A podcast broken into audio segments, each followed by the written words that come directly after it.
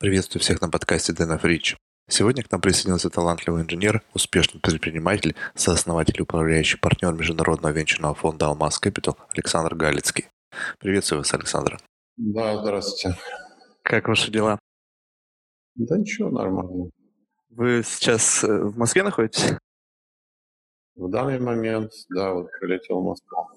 Это как обстановка в Москве. На, на прошлой неделе мы с Александром Туркотом общались, и он сказал, что несколько озабочен ситуацией в Москве.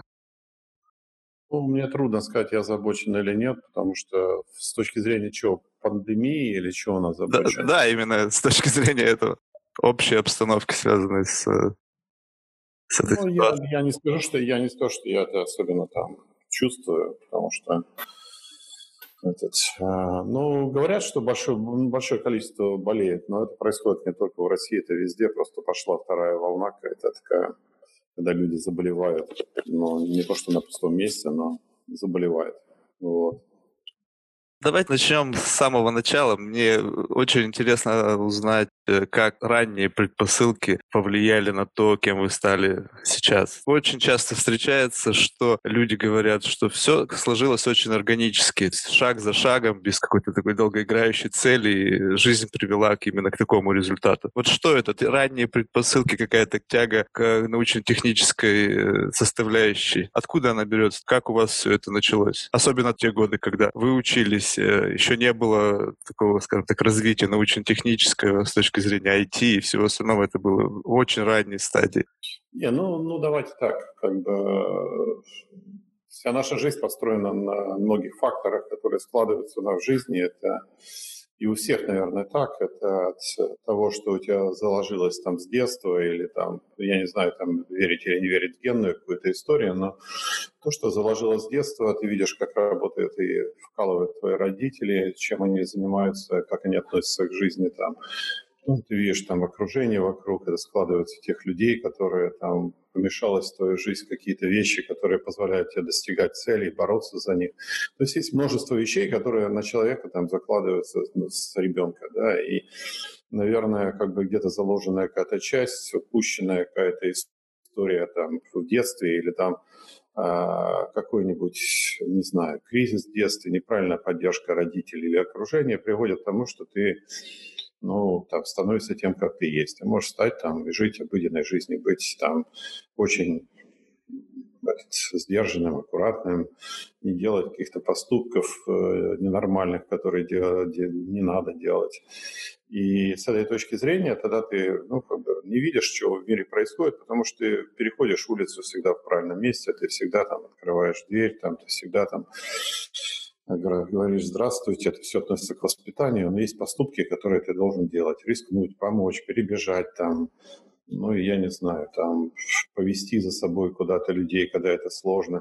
То есть весь этот набор качеств, он, наверное, формируется, ну, не так вот там человек дорос до 20 лет, и вдруг он стал там в каком-то моменте. Поэтому нельзя относить это только к высшей школе, это относится я не знаю, с детства, да, закладываются вещи. Самостоятельность. Я знаю, что у меня закладывается самостоятельность, потому что меня оставляли с четырех лет одного дома, и мне надо было там чего-то там придумывать, делать. Я там, выложил первые слова на кубиках там, а, в этом возрасте, потому что, ну, это было мое занятие, да, то есть мне нечего было делать, пока мои родители на работе. Вот, э, соответственно, как бы Дальше, там, не знаю, там многие считают, хорошо или плохо, круглосуточный садик – это плохо или хорошо, но я провел время в круглосуточном садике, это тоже как бы влияет на человека каким-то образом. Я до сих пор помню какие-то вещи с этого момента, да, там они остались в каком-то там мои, мои страхи, мои там какие-то победы над собой, там, ну, я не знаю, там, ну, как бы есть вещи, которые все равно откладываются, да, также и школьная жизнь, она тоже особая, когда ты попадаешь в среду, вот. А, и в среде ты оказываешься, что в этой среде там у тебя происходят какие там встречаются там товарищи. Я всегда привожу примеры своей, своего детства. Я помню, в моей школе был такой парень, до сих пор помню его имя и фамилию, Виха, Витя Трохимец, которого так я не нашел, кем он стал, что с ним случилось. Но я помню, как в классе четвертом, пятом он устраивал у нас лотереи, вот, э, и разыгрывал какие-то резиночки, карандашики, какие-то еще вещи, более дорогие вещи, которые никто никогда не выигрывал. Но он был таким уже предпринимателем в то время, когда мы были еще совсем, ну, как бы не понимали что происходит и как нас там в этом плане я помню, что отличников в то время были сайки, э, такие булки с белые, потому что не было белого хлеба в то время. И нам, отличникам, по, за неделю давали талоны на эти булочки. Он эти булочки тоже разыгрывал, у нас все отбирал. Ну, в общем, как бы это, это была история такая вот э, предпринимательская. Ты видишь, откуда у этого ребенка может появиться. Мама у него там обычный человек, папа обычный человек, а у ребенка где-то вот срабатывает вот эта история, где-то он услышал, где-то он прочитал, я не знаю, или где-то даже в советское время, какие там лотереи там у ребенка в голове могли сидеть. Может, родители разговаривали о чуде лотереи, выигрыше телевизора или еще чего-то. Не знаю. А, ну и также у меня там были какие-то вещи, которые складывались с детства, которые обрубались, не обрубались. Поэтому вот эта вот часть закладывания, тяги к знаниям, чтению букв, книжек, запрещенные книжки, которые стояли на верхних полках, и ты до них добирался, ставил два стула на, один на другой. Лестниц не было, потому что тебе хотелось прочитать, а что там такое тебя запрещают читать. Вот это вот вещи, которые, ну, это вот тяга, да, к чему-то, к пониманию, знанию, там, ну, это все воспитывается, может быть, даже этим невольным примером, что какие-то книги перекладывались на самую верхнюю полку, они формировали тягу знаниям, тягу достижения цели, там, не знаю. Ну, в общем, все эти вещи, они накладываются, да, они все вместе. Потом все определяется, как, как выбор профессии происходит. Мы же тоже не знаем. Мне нравится в американских вузах, вот у меня сын там в MIT учился, все-таки refreshment есть, а он сильный и полезный, потому что ребенок приходит с видением одним, а через год у него меняется. И когда я там как бы разговаривал уже, когда он поступил, ну, они говорят, вы не переживайте, а через год они все поменяют свои места, потому что каждый увлечется какой-то другой профессией, что и произошло. И это вовсе не значит, что это уже окончательный выбор, потому что ты все равно проходишь через какую-то историю. Вот. С этой точки зрения, как сложилось менять к чему-то, я помню, мой отец всегда говорил, что мозги — это такие же мышцы, да, только другого типа, и их тренировать тоже нужно. Это не только отжиматься от пола там, или поднимать гирь, а нужно еще тренировать мозги, а для этого есть другие упражнения. Задачи, головоломки, ну и всякая такая штука, которую он подкидывал и там говорил, что это правильное направление. Так складывается, да, то есть ты на что-то нацелен, и дальше наступает выбор профессии, к которому ты идешь, складываешься и попадаешь в какую-то сферу новых знаний. Я, я всегда считал, что когда каждый рубеж — это ты приходишь в какую-то новую сферу, до этого ты мог добиться каких угодно успехов в предыдущем этапе, в детском саду или в первых четырех классах, или после десяти классов, или потом после университета. Но потом ты попадаешь в среду, где тебе надо начинать все сначала, грубо говоря. Ты начинаешь в новой среде, новых отношений, новых людей, новых целей, задач и так дальше. Ну вот, наверное, вот это все и выносит нас куда-то. А вот выбор э, вашего сына MIT и ваш выбор Московского института электронной техники, я думаю, что ведь это были разные предпосылки. То есть у сына, я думаю, были они совершенно обусловлены уже тем, что вызовом текущего общества, что это ваша история. Есть ряд обстоятельств, которые я думаю, что многих людей сейчас направляют в эту сторону. Вот ваш выбор, чем конкретно был обусловлен вот в то время? Московский институт электронной техники в то время был таким, грубо говоря, плацдармом для создания кадров для э, научно-исследовательского центра в Зеленограде, который чудесным образом был основан на, в пике Карибского кризиса в 1962 году, как раз вот в период накаления атмосферы, когда уже боеголовки были туда перенесены, и казалось бы, что сейчас есть более важные задачи, был вынесен указ о создании центра э, в Зеленограде. И этот институт, насколько я понимаю, он был создан несколькими годами позже, по-моему, пять лет позже или там три года позже, точно не помню. Явно кувал кадры для будущей работы. Нет, ну, ну давайте так. Если говорить о выборе профессии, это я много раз давал интервью, как у меня сложился выбор профессии, и так как я был разносторонним парнем и писал сочинения хорошо, и был плацом очень приличным, и многие другие вещи я делал достаточно успешно и хорошо, что я не делал, я был всегда вне политики, потому что спорт меня освободил от всех общественных нагрузок в школе и в комсомоле, и во всем. Я занимался в свободное время спортом, остальное время учился. И с этой точки точки зрения выбор профессии, он состоялся именно на всяких таких э, подсказках моего отца, которые невольно меня толкнули в эту профессию. И надо сказать, что я родился в городе, или том, в котором родился Сергей Павлович Королев, и, соответственно, вопрос стоял столько об электронике, столько о космической сфере, и сколько о том, что вот я из этого города, и где он родился, хоть и прожил там немного лет, но тем не менее треть моей жизни в этом городе он прожил. То есть я до 17 условно или до 16, а он прожил, по-моему, до 6. Поэтому с этой точки зрения формирование и памятник стоящего его на площади, он всегда там как бы давал понимание, что ты имеешь отношение к некому происхождению из города, который там должен тебе дать какую-то там историю. А с точки зрения выбора я вообще-то поступал в физтех. И моя цель была физтех. И а, в физтехе я набрал достаточно приличное количество баллов, но сделал ошибку, которую по тем советским временам была неправильная. Я написал, что я из семьи служащих. А в то время еще была градация по поступлению, то есть какой семьи ты происхождение. И если бы я написал, что я из семьи колхозников, потому что мой отец был председателем колхоза, то я бы прошел бы по этим баллам в физтех. Но жизнь распорядилась, может быть, даже лучше в мою сторону, потому что, ну, как бы, я говорю, я фаталист по большому счету, и в жизни случаются вещи, о которых ты никогда не думаешь, и они случайным образом, каким-то образом вокруг тебя оборачиваются, происходят. Как многие вещи в нашей жизни, встреча, дружба, всякие вещи сталкиваются с многими вещами фатальным образом, так же, как и многие отрицательные вещи.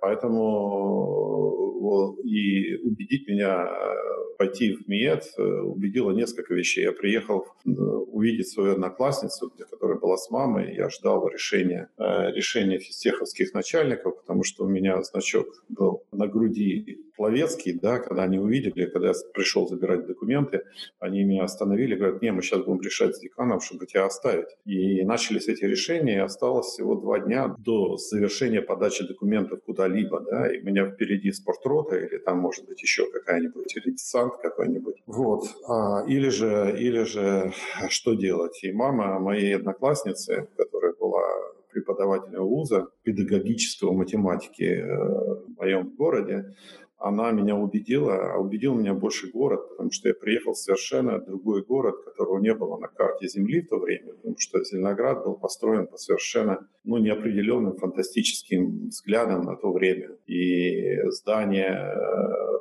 производства, и здание самого университета или института в то время МИЭТа построено по архитекторам да, оно вызывало просто какое-то вот посещение другой планеты по сравнению со всеми другими увиденными местами. И это меня колебнуло. Я вернулся в физтех, сказал, все, пошли в баню, забираю документы, забрал документы и подал в последний день в МЕД. Так образовалась моя судьба в медь. И, соответственно, как бы после этого как бы и выбор даже факультета у меня был совершенно случайным образом определен, потому что там были разные факультеты. Я все-таки поступал в физтехе на ФУПом, на управление прикладной математики, а здесь там так как одноклассница поступала на микроприборы и техническая кибернетика, я считал, что это совсем как-то неправильно для меня с ней идти в отделение тоже этот.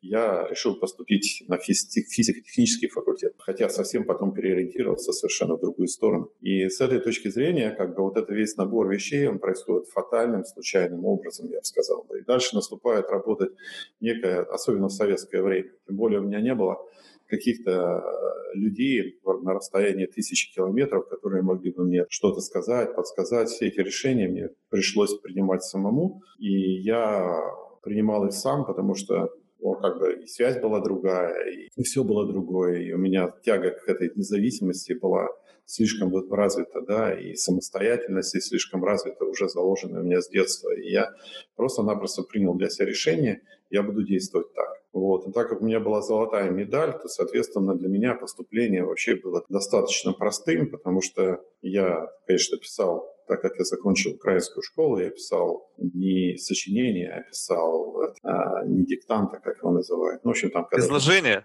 изложение, да, когда зачитывают те историю какую-то. Я писал про Зою Космодемьянскую, до сих пор помню. И, соответственно, как бы эта вся история была весьма такая забавная. Ну и вся история как бы, а, оказаться в этом месте. Поэтому говорить о каком-то преднамеренном, плановом движении говорить трудно, потому что ты в те годы, там, когда тебе 17 лет только что исполнилось, ты еще как бы соображаешь мир, видишь совершенно по-другому и часто его не понимаешь. Да? Для меня было таким вот выбором понятным и ясным все.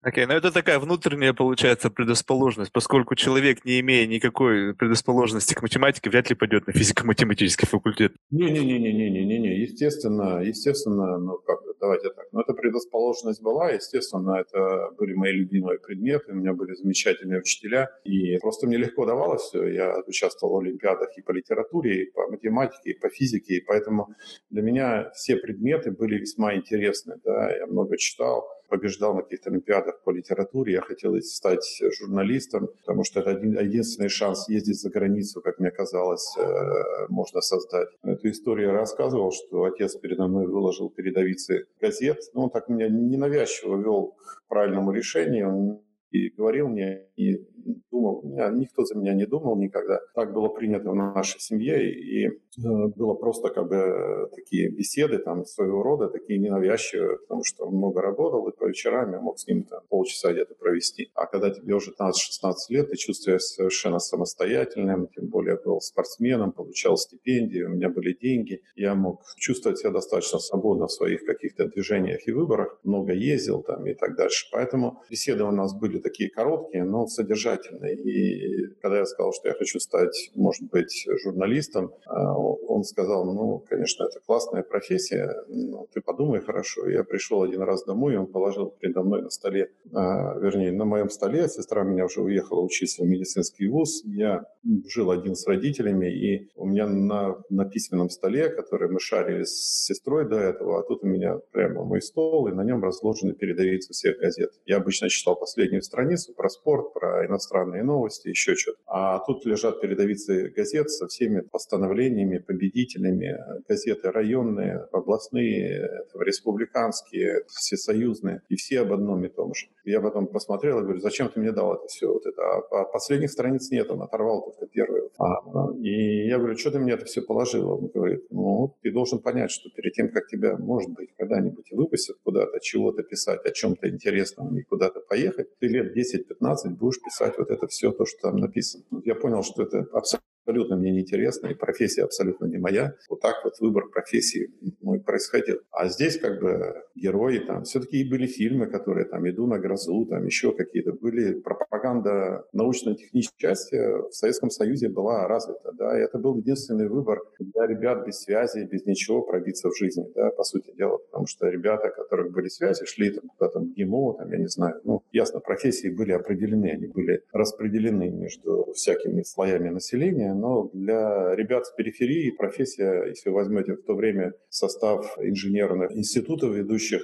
Москвы, то тогда ну, каждый четвертый был, как ни странно, с Украины приблизительно, да, но по, по количеству людей, наверное, это все измерялось. Процентов 95 было с периферии, не из Москвы, да, то есть москвичи в основном пытались идти в Плеханово, в МГИМО, ну, там, распределяться по профессиям, которые доходные, прибыльные там и так дальше. Понятно. А как работа в Элос складывалась? Чувствовалась сильная советская идеология, отголоски холодной войны? Я понимаю, что основная задача была работа над созданием чего-то нового, каких-то ну, решения сложных технических задач и так далее. Но нельзя упускать тот момент, что, в общем, это предприятие занималось созданием э, решений для космоса, для радиосвязи, которые были установлены на ракетах и так далее. Это было все равно какая-то научно-емкая база для военно-технического комплекса и внутренняя идеология, в частности, возможно, сама личность Гуськов, который был задействован во всех тогда космических программах и был награжден много раз за участие и разработку различных ракет и так далее. Как э, внутри обстановка была э, связана с идеологической составляющей? И как это было? На настраивали ли вас, что Соединенные Штаты — это враг, и э, нужно с ним бороться? Не, ну давайте так. Естественно, есть политическая составляющая любого государства, и в то время предстояние двух систем оно было. естественно, с точки зрения политики, естественно, мы все росли на Битлз, росли на Rolling Stones, на всяких таких группах, которые Дорси, там, ну, наше поколение росло на определенных вещах. Соответственно, одна составляющая. Вторая составляющая, помню, в обсуждении наших еще школьных времен мы говорили, если в Америке так плохо, почему мы так любим американские джинсы, да? Такая у нас шутка ходила. Но основной момент, конечно, существовала идеологическая вещь, да, идеологическая вещь, то ли я застал там ситуацию Вьетнама, дальше э, Луис Карвалан в Чили, вся, все эти вещи, вся пропаганда, естественно, она воздействовала на нас, естественно, был мир капитализма, который был своего рода врагом. Естественно, мы обсуждали целую кучу вещей, которые касались, э, я помню, написал, анализ социалистической системы является на системой эксплуатации или нет. Да? На что мне мой учитель, не учитель, а преподаватель по истории в ВУЗе сказал, больше об этом не думай и не пиши. Но это э, вопрос такой, да, все равно ты живешь в системе, в которой ты находишься. Но я был как бы исключен из политической жизни всю свою жизнь тем или иным образом. Складывалось потому, что в школе меня освободили от всей этой истории, потому что я был в спорте. В ВУЗе меня, кстати, тоже этого освободили. И когда я начал работать даже у Гуськова, у нас начали все эти вещи. Я помню, что, естественно, когда ты становишься, занимаешь какую-то должность, тебе надо двигаться по партийной линии. И тогда система была простая, там четыре рабочих, один служащий, когда в партии должен присутствовать. Подавляющее количество рабочих должно быть в партии в любом варианте. И квоты на этих инженеров, на все это происходило. Но если становишься начальником, уже даже лаборатория, уже не говоря отдела, тогда у тебя в подчинении уже не 30 человек, а там человек 90, то ясно, что ты должен идти по какой-то этой истории. И для этого ты должен закончить институт марксизма, ленинизма и так дальше. Вот можете представить, я был освобожден от посещения занятий университета марксизма, ленинизма. Его посетил только один раз, пришел и больше там никогда не был. Причина была простая. Слишком был занят по работе, которая требовала моего участия бесконечно. И командировки, и э, работа по 10-12 часов в сутки. И с этой точки зрения как бы времени на что-то другое, кроме как отдавать себя каким-то вещам, связанным с с разработками, ну, не было. А, но история движения, она тоже такая. Я пришел туда младшим научным сотрудником после вуза сразу на зарплату 155 э, рублей в месяц, да, хотя, будучи студентом вуза, получая 75 рублей стипендию и зарабатывая в бассейне, преподавая плавание для детишек и для взрослых, я зарабатывал еще 100, у меня было 107. Я пришел с потерей, грубо говоря, на работу. Так как у меня был сразу уже научный руководитель, который, собственно, ну, я лимитчик, то есть люди, приходящие квоты на инженерно-технический состав для ведущих предприятий московских, это получение, так сказать, лимитной штуки. В Зеленограде это было особенно развито. Соответственно, набирались из ведущих вузов, естественно, из МЕТа, из физтеха, там, из МГУ, еще из каких-то выбирались по профессиям, которые были исходные необходимы. Да, это предоставление жилья, в принципе, в течение полугода после выхода на работу. Приходишь на работу, то есть я уже на четвертом, у нас распределение было на пятом курсе, ты на шестой заканчиваешь, после шестого курса ты сразу попадаешь на работу, и уже в течение 3-6 месяцев ты получаешь жилье. Единственная проблема со мной была в том, что мы попали под Олимпиаду, и это была история каких-то задержек с этим делом, но тем не менее все равно решалось. Я еще принимал по лимиту людей в 91-92 году. 20 человек квота, которые я мог нанимать. И с этой точки зрения, ну, как бы существовала система отбора кадров, которая позволяла выбирать лучших из лучших. Ясно, что ты выбирал тех, и все, конечно, хотели остаться в Москве, Подмосковье, еще в каких-то там местах, и еще получить жилье достаточно быстро. Это была, естественно, тяга идти работать в такие вот вещи. Во-вторых, система обучения была построена в то время достаточно оригинальным способом, потому что вузы не занимались наукой в то время. Ну, практически не занимались. Если они занимались, то достаточно отдаленными вещами. Точно так же, как Академия наук, прикладной науки имела тоже достаточно определенное отношение. Вся прикладная наука наука делалась в этих ведущих предприятиях девяти оборонных отраслей, которые были в то время. Министерств было 9 министерств, и они как бы а, составляли ту самую оборонную отрасль, основу могущества советского государства. И с этой точки зрения все ведущие вузы, те, которых относились ведущие четвертого курса, а то с третьего, имели уже практику на базовых кафедрах или на базовых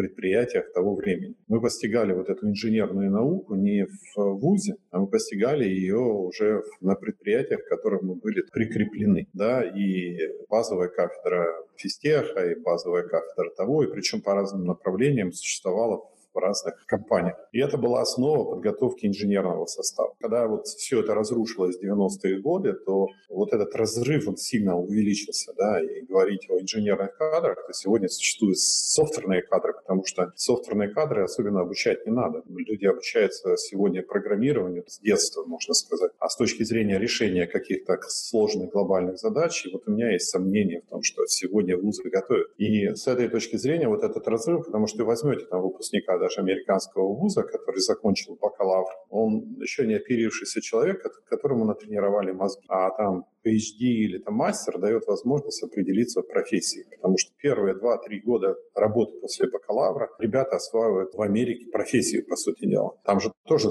нормально надо наблюдать в Америке, когда иностранцы приезжают учиться на бакалавра, это всего 7% где-то приблизительно, ну, в MIT там 5-7% иностранцев. А после этого ребята уходят, все американцы, работать, потому что тогда отрабатывают свои кредиты или еще какие-то вещи. Или родители уже говорят, хватит тебя поддерживать сколько можно. А и приезжают приезжают студенты из других стран, да, то есть уже составляет громадное количество выходцев из других стран, потому что они становятся дешевой рабочей силой, по сути дела, для профессоров, для каких-то программ, для чего-то, и они уже приезжают уже осваивать профессию. А, вот, а, соответственно, вот, вот эту профессию уже приходят либо готовые, либо эти ребята бакалавры освоили профессию, они уже определяются в жизни и смотрят уже образование свое уже не так важным инженерным, а смотрят там уже другие профессии, потому что, может, кто-то хочет уйти управленцем, ходит в MBA там, получать, или есть специализированные вещи, связанные с инженерным образованием и так дальше. То есть есть вещи, которые там по-своему. В России вот этот разрыв науки, по сути дела, профессора,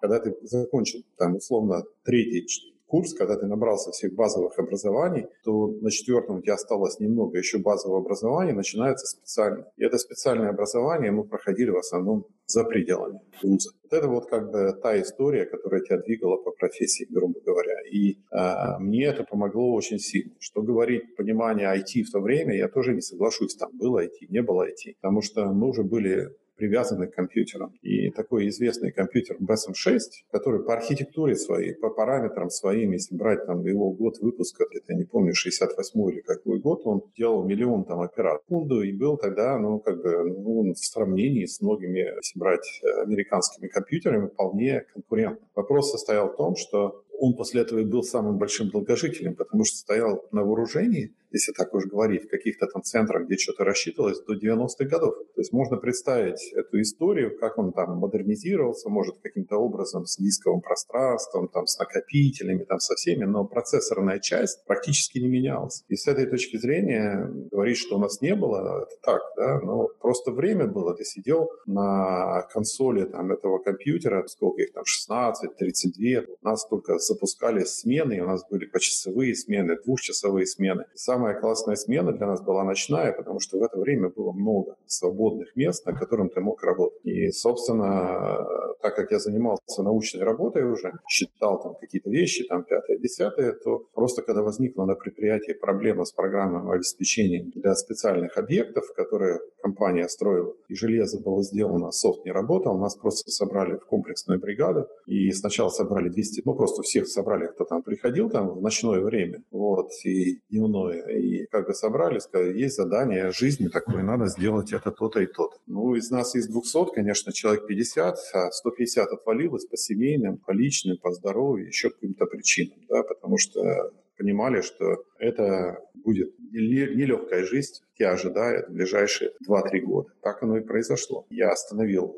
работу на диссертации, которой уже занимался. Получилось, что Гуськов заметил меня каким-то образом. Людей замечают по разговору, людей замечают по ответу на вопросы, людей замечают по постановке вопросов. Ну, как, как мы замечаем сейчас, кого мы хотим вкладывать деньги там, в интерпренер. Также и тогда люди опытные смогли разглядеть каких-то пацанов, как они мыслят, чего они говорят. Они открыты, они честные, они там скрывают, они прячутся за начальника, они а, врут за начальника или еще какие-то вещи, которые там вот не знаю, как сложились наши отношения, но э, наша первая встреча состоялась в ночное время. Я сидел за отладкой бортовой программы какой-то. Он пришел и, проходя мимо, подошел ко мне и завел со мной беседу. И эта беседа оказалась ему интересной. Через год он ну, не через год, а через какое-то время. Он подошел, там, через неделю, через два дня он подошел опять, он позвал меня на личный разговор, потом поговорил, потом вот это сказал, не переживай, надо нам вот это закончить, защитишь свою диссертацию, это нет вопросов, ты работаешь над интересной темой, понимаешь, насколько это важно. Ну, соответственно, вот так сложились наши какие-то отношения, когда он стал уделять мне больше внимания, чем вызывал ревность, естественно, у начальников каких-то. Но идея такая, что в какой-то момент он меня поверил. Как он поверил не только в меня, а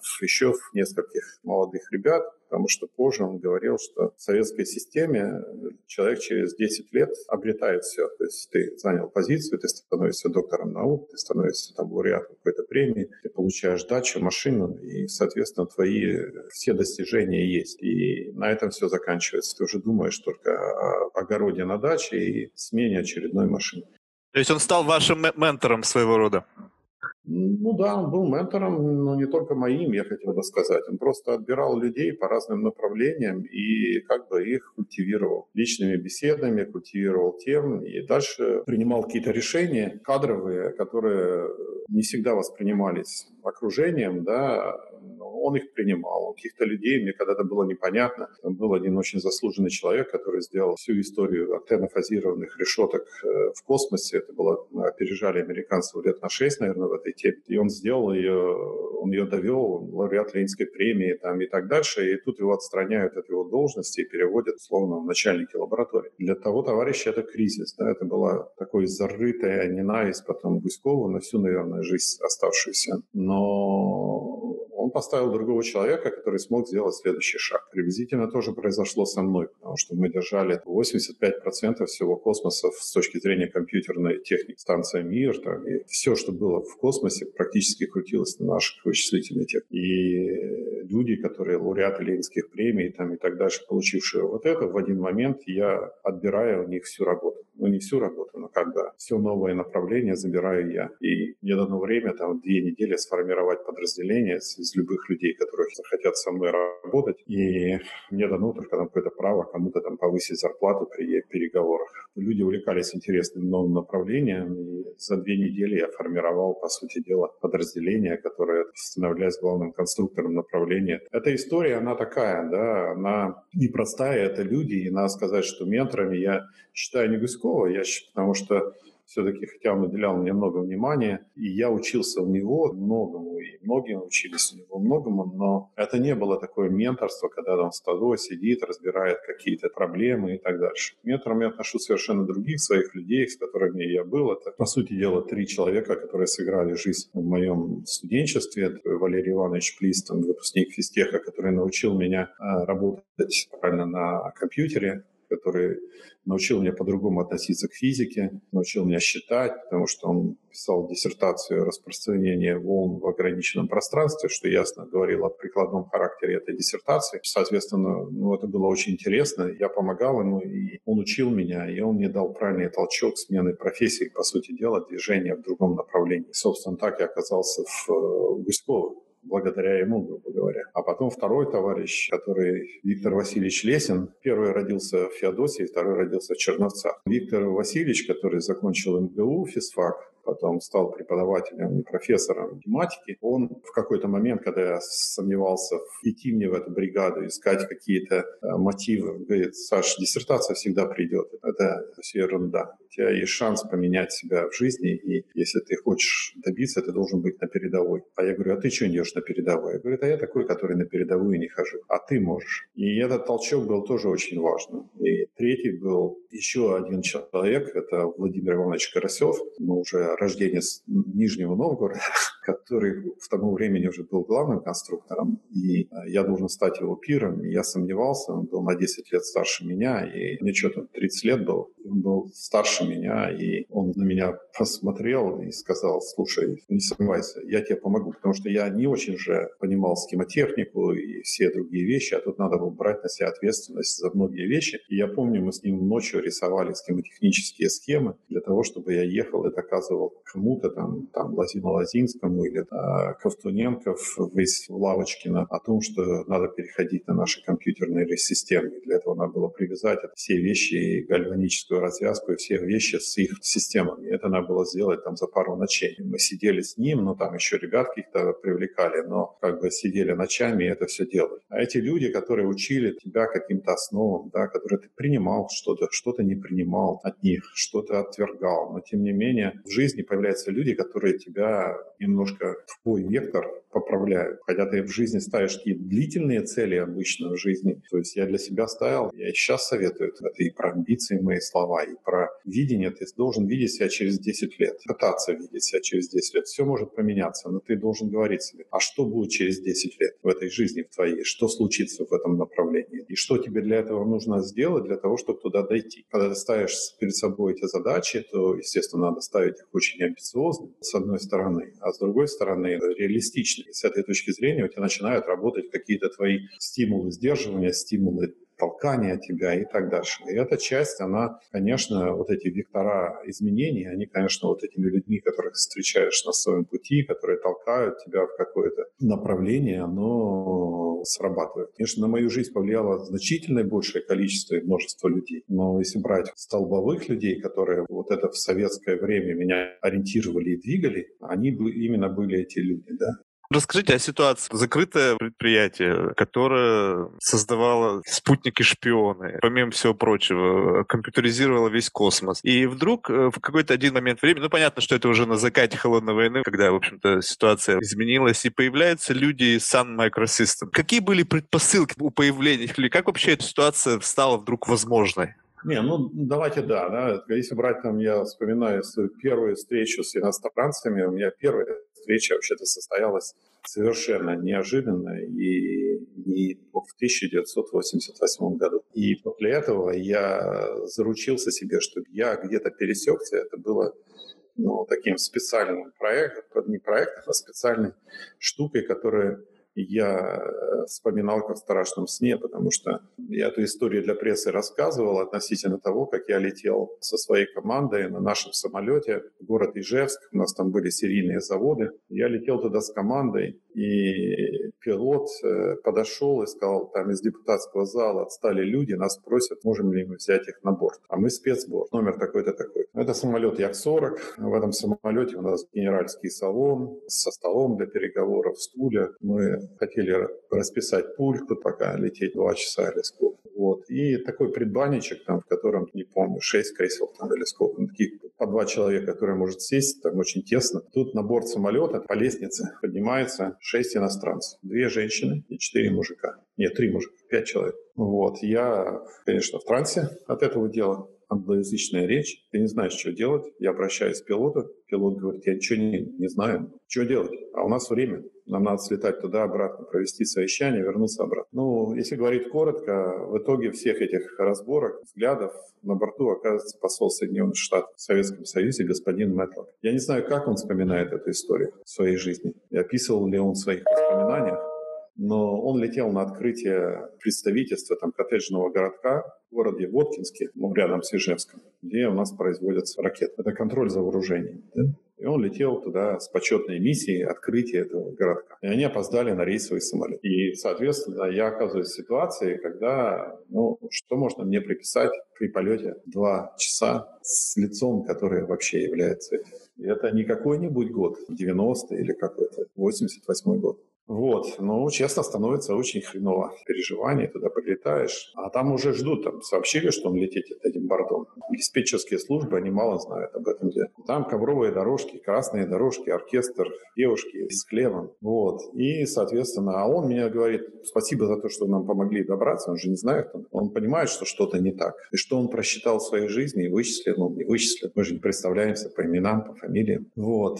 Хотя, надо сказать, потом я был приглашен в американское посольство, уже когда там приглашали уже позже, люди вспоминали эту историю. Я не знаю, ассоциировалась ли тогда моя фамилия с перелетами, кто были вообще на борту с ним. А, и он приглашает, давайте к нам, там вот этот, почетными гостями на наше это мероприятие. Я говорю, нет, нет, нет, извините, мы сегодня улетать. Мы подождали 15 минут, ну, ждать больше не можем, мы выходим, нам пионеры с цветами, мы этих пионеров в сторону, они восприняли, что мы тоже относимся к этой истории, просто позже выходим задними дворами, а нас уже ждут наши эти ребята, местные особисты, тут же вопросы, какого черта вы взяли на борт. В общем, как бы все, если бы не позиция моего шефа, то, наверное, какие-то истории неприятные возникли бы из этого дела. Но, тем не менее, вера в меня и в это, конечно, там потом узнаешь через какое-то время, что кто-то из товарищей, ну, все же там опрашивали какие-то вещи, мой адрес нехороший сказал, из тех, кто был вокруг меня. Но это всегда так бывает.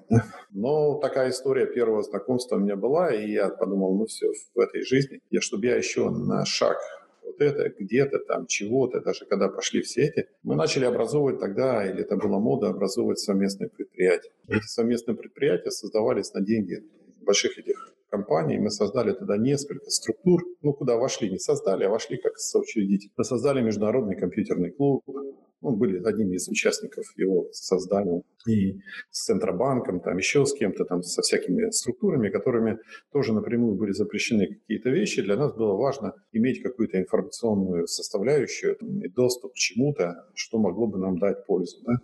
И создавали совместные предприятия. Я помню, создали совместное предприятие, сейчас уже название не помню, у нас было тоже там несколько участников. И я помню этот прекрасный момент, когда это совместное предприятие, и мы там тогда, мои ребята сделали в то время, в принципе, собрали плату ноутбука 86-го компьютера, это был ну, где-то конец 89-го года. А, то есть не просто там вот это, набили ее, собрали, изготовили, все, запустили свой BIOS, все вещи, да, потому что у нас были, конечно, очень сильные кадры, что тут говорить. И там начали рассуждать, там, что с этим делать на запуске, а как запускать серийное производство, мы, естественно, никогда не умели. Мы умели запускать серии не очень большие, потом как бы эти серии стоили очень дорого. И я помню, там первая поездка за рубеж, это была Финляндия. И мне, я помню, замминистра, который отвечал за международное сотрудничество, он сказал, ты можешь, у меня первая форма допуска. Он говорит, нет, никакой, никакие, ты что там. Я туда ездил 10 раз и ничего интересного не нашел. Я еще был наглым, очень наглым. Я сказал, я не знаю, вам надо 10 раз, мне одного раза хватит, чтобы съездить. Поэтому я хочу съездить. Он меня выгнал из кабинета, но потом шеф позвонил ему, и шеф там сказал, ну, шеф имел силу. Я, и это была первая моя поездка. Поэтому как бы у нас начались вот с 90-го года, у нас начались какие-то выезды, и нам разрешили встречаться то есть мы приходили на эти предприятия, на встречи, не рассказывая о себе много, но пытаясь продавать какие-то идеи, там все. И, То есть, по сути, это был поиск рынков сбыта. Я просто пытаюсь понять, почему вдруг это стало возможным? Это было строжайше запрещено. Не то, что создание предприятий, вообще общение с этими людьми всегда было под пристальным контролем, особенно у людей вашей профессии с секретными допусками. Ну, на, контроль продолжался, и было забавно увидеть э, какие-то репоты каких-то, когда мне какие-то вещи показывали, каких-то разговоров, которые кто-то писал, там, записывал и так дальше. Поэтому все это было в любом варианте под контролем, достаточно серьезным, но тогда было несколько миссий. Первая – это получить доступ к технологиям, естественно. Вторая – это завязать кооперацию, потому что ясно, что многие вещи были запрещены для поставки. Контроль за доступом каких-нибудь тех же самых систем в России, их можно было получить только через Финляндию и Австрию. Две страны, которые делали нелегальные что движения в сторону поставок в Советский Союз под видом чего-то, науки, там, ну, разных, разными способами заводилась эта вся история. Ясно, что для нас интересовало там прогресс, мы читали это через какие-то там отчеты, через доступы, которые там предоставлялись, а здесь у тебя был шанс поговорить с людьми, с людьми напрямую и понять что-то напрямую, это было большим прогрессом. И ясно, для этого создавались эти предприятия, или их придумывали э, шустрые ребята из э, всяких торговых и других э, учреждений. Ну, были же всякие вещи, загран электрон, загран ад, и всякие вещи, поставок для распространения технологических решений за пределы, а в том числе для приобретения необходимых лицензионных вещей оттуда. И ясно, мы как эксперты для них тоже были важными. И с обратной стороны мы оттуда могли что-то получить. И начали создаваться эти вещи. Были личные инициативы, как на Международный компьютерный клуб. И они начали привозить сюда людей, которые выступали по всяким направлениям, по Lotus Notes, по там еще каким-то вещам приезжали лица первые, вторые, им было интересно посетить эту страну, а с другой стороны они рассказывали какие-то вещи, которые можно было по-другому услышать, чем ты читаешь. И ясно, что эти все вещи приносили какую-то пользу. И это открывалось все больше и больше. И, соответственно, в те времена появилась та же Эстер Дайсон, которая интересовалась Восточной Европой, и она, собственно, моя встреча с Sun Microsystems состоялась в октябре-ноябре 90 -го года. А вот 90-й год, он был таким прорывным, я считаю, с этой точки зрения, когда вот это все закрутилось в таком большом размере. В 89-м еще мы стояли в полных границах, а 90-й год он стал таким переломным с точки зрения а, вот этой, назовем ее, открытости. Э, я помню, они приехали, и мы туда пришли через совместное предприятие, как сотрудники совместного предприятия. Мы как бы представлялись там собой. И оттуда я вынес Джона Гейджа, он был тогда генеральным, ну, не директором по науке Sun Microsystems, что идея ничего не стоит, стоит ее реализация. Это, это та штука, которая, потому что я сидел и говорю, ну, вот есть еще одна идея. Он, он говорит, послушай, Саша, идея ничего не стоит, стоит ее реализация. И встреча с Билл Джоем и так дальше, и все, что их поразило, это, ну, две вещи, которые мы смогли тогда продемонстрировать, не нарушая какие-то правила. Это наша 32-слойная полимидная плата, а тогда были текстолитовые платы, были 8 слоев, считалось, таким супер достижением. Где-то там слышали про 12 слоев, в России делали только 4, где-то 6 максимум, а мы делали 32. И когда я им показал не 32-слойную, а 22-слойную, это уже тоже произвело супер впечатление. А вторая история, то, что мы прокачивали уже в то время IP-протокол через космос. И это была как бы для них, как для Sun Microsystem, которая была ну, супер-пупер компания, настроенная на интернет, на IP-протокол, собственно, революцию в IP-протоколе сделала эта компания, а не какая-то другая в то время. Это своего рода Google 2000-х годов, потому что ну, Эрик Шмидт тогда работал там, но это была компания прорыва, потому что она пропагандировала интернет, она внедрила VPN первые, она продвинула firewall, свои чекпоинты, чекпоинты, из-за них вырос компания. Целая куча вещей, которые они пропагандировали одно. Это Unix-системы и интернет. Java, та же, которая дала целую свободу программистам. И, ну, как бы вот эти все вещи, это было вот это. И для них увидеть историю, что можно компьютер сделать каким-то другим, а Java его до... Почему полимидные платы использовали? Потому что использовали чипы без корпусов и добивались плотности очень большой, но могли делать микроэлектронную аппаратуру весьма размеров. Это стоило, может быть, бешеных денег ввиду отсутствия массовых технологий, но с точки зрения достижения результатов это был оптимальный способ куда-то продвинуться. И а второй момент IP-протокол, да еще через космос, для них это стала историей такой. Когда они еще а, узнали, что мы управляем всем миром станции, для них там появление Spark компьютера или Spark чипа в космосе, это показалось вообще фантастической пропагандистской задачей. Да? Вот этот весь компонент свел к тому, что вот эта случайная встреча привела к длительным, долгим отношениям, да, которые сложились после этой встречи. Какое они на вас произвели впечатление? Вы были окружены людьми из науки, с такой советской закалкой, и вот вдруг приезжают американцы, формат а-ля Google конца 80-х. Давайте так, не надо советскую закалку представлять себе, что люди ходят в пиджаках, галстуках, как HP в то время ходило, так как было в HP принято, да, а, или в IBM, да. Я бы хотел вспомнить там ребята, было много ребят, которые совершенно по-другому жили, много коллективов, которые жили по-другому. Я считаю, что мы были там у того же Гуськова совершенно жили в атмосфере, которая, а, она, естественно, была, была режимным предприятием, но в самом предприятии свобода работы, она была совершенно другая. Да, она была другая, она там поощрялась инициатива, поощрялось много вещей, которые были не... Когда ты разговаривал с своими коллегами из других вещей, они были совершенно по-другому. Поэтому это определялось лидерами компании, назовем так. А потом было много коллективов, я хочу вспомнить, даже э, была такая компания в, э, в Новосибирске, ребят, я помню сейчас фамилии Кузнецов, вспомнил сейчас, да, но она была под группой Марчука, это сын э, тогдашнего президента Академии, и над ним еще там было э, несколько людей, а они сделали такую архитектуру компьютерную, Кронос. Э, она по тем временам, это конец 80-х годов, я скажу, она была на уровне всех этих э, вещей, Sun Microsystem и всего, это было открыто, это была своя операционная система, риск, архитектура. Там. Они, они сделали замечательный компьютер. Да? Я даже его сделал моя команда сделала, наверное, 6 или сколько образцов для применения в наземных условиях. А, это была замечательная архитектура. Если бы вдохнуть свободу движения, которой бы не хватало за пределами отдельных коллективов, то из этого могла бы полететь замечательная мировая компания. Эти ребята разъехались, они уехали, там все оказались за рубежом. Через какое-то время я потерял с ними связь, а, но тем не менее это была сильнейшая команда людей, которые могли. Там занимался, вот, там, вспоминаю, искусственным интеллектом еще люди занимались, они потом Переслав Залесский переехали. Я с ними меньше связи имел, как на меня выходили через какое-то время оттуда люди. Но основная масса, как бы, ребят, вот, вот это вот направление кроносовское, которое было там заложено, оно было просто убойное, да, с точки зрения, когда я возвращаюсь вот к мысли, чего мы потеряли за это время. Это была такая вот история, таких вот коллективов можно было найти везде. В системе роста мешало тогда и свободе вот это выход куда-то, наличие там как бы денег, которые могли бы ввести в эту историю, вот этой свободы венчурного капитала не хватало, ну или системы какой-то, которая помогала бы формировать это быстро и эффективно, без всяких штатных плановых согласований где-то в госплане э, СССР. И вот эта вот часть, она как бы вот такой вот утерянной возможности, она осталась, да.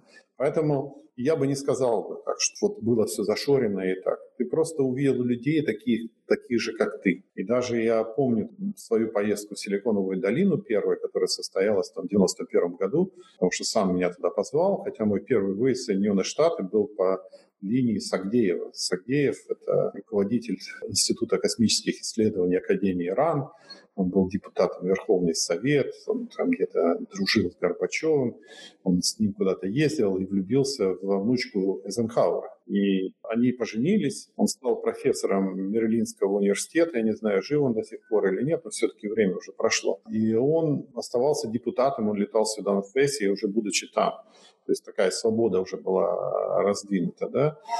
И э, в 90-м году он организовал первую, тогда вот Союз просто пытался открыться во все, да, вот эти все формы как бы положили в заднюю форму и ну, сказали, мы доверяем этим ребятам, давайте пусть они начинают что-то делать. И в 90-м году была конференция USSR, Space, там, тра-та-та. Да, это была выставка, организованная в штате Мэриленд, в этом университете, куда выехала практически вся космическая элита России или Советского Союза в то время. И туда повезли все. Мы повезли свои ранцевые станции для космической связи. Кто-то повез какие-то установки э, или проекты ядерных установок для космоса. Туда повезли какие-то луноходы, там еще какие-то вещи ну, вывезли все, что могли. Проблема была в том, что за, обратно забрать не могли, потому что по законам США ввести можно все, а вывести то, что запрещено, вывозить нельзя, даже если это твое. Ты вез, а вывести не можешь. Исходя из этого, там это была целая история дальше, что с этим делать.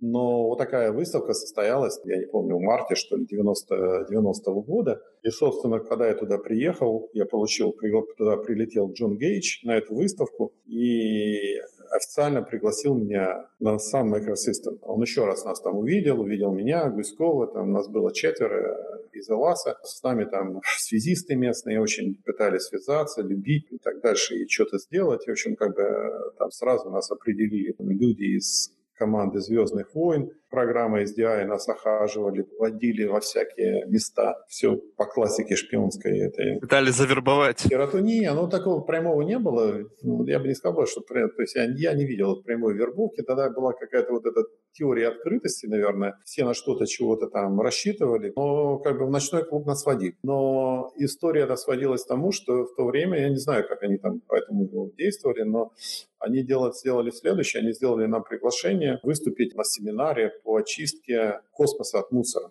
Ну, понятно, это средство как раз а, сои, да, это средство там уничтожения ненужных вещей, обмельчение, сбор, разрыв и так далее. Все это относилось к определенной категории действий. Для понимания давайте поговорим, как мы это будем я помню, что я летал туда вместе с Каденьком Чернявским, с ней Маша, он, он был в, в этом Вышетневском НПОПМ, а потом был зам генерального с ней Маши академик Чернявский. А мы летали туда, это, и, собственно, в момент этого полета я слетал на Sun Microsystems. Я боялся, что меня по дороге остановят, потому что мне там с пересадкой самолет, и там объявляют, что типа доктор Галицкий, вас на выходе ждут. Я выхожу в Данвере, я думаю, ну все, заворачивает меня обратно, то есть Силиконовой долины я не увижу. А мне там телеграмма пришла. Мне передали факс с удачного полета, там 5-10 от ребят из СОИ программы. Да? Это была какая-то забавная вся история там, всего этого дела, но тем не менее я потом с академиком Чернявским летел обратно, не помню наш перелет в Аэрофлоте, когда нам сказали, что в стране есть нечего, а вы тут коньяка еще просите. И вообще вы тут отдыхаете, а мы работаем. Это была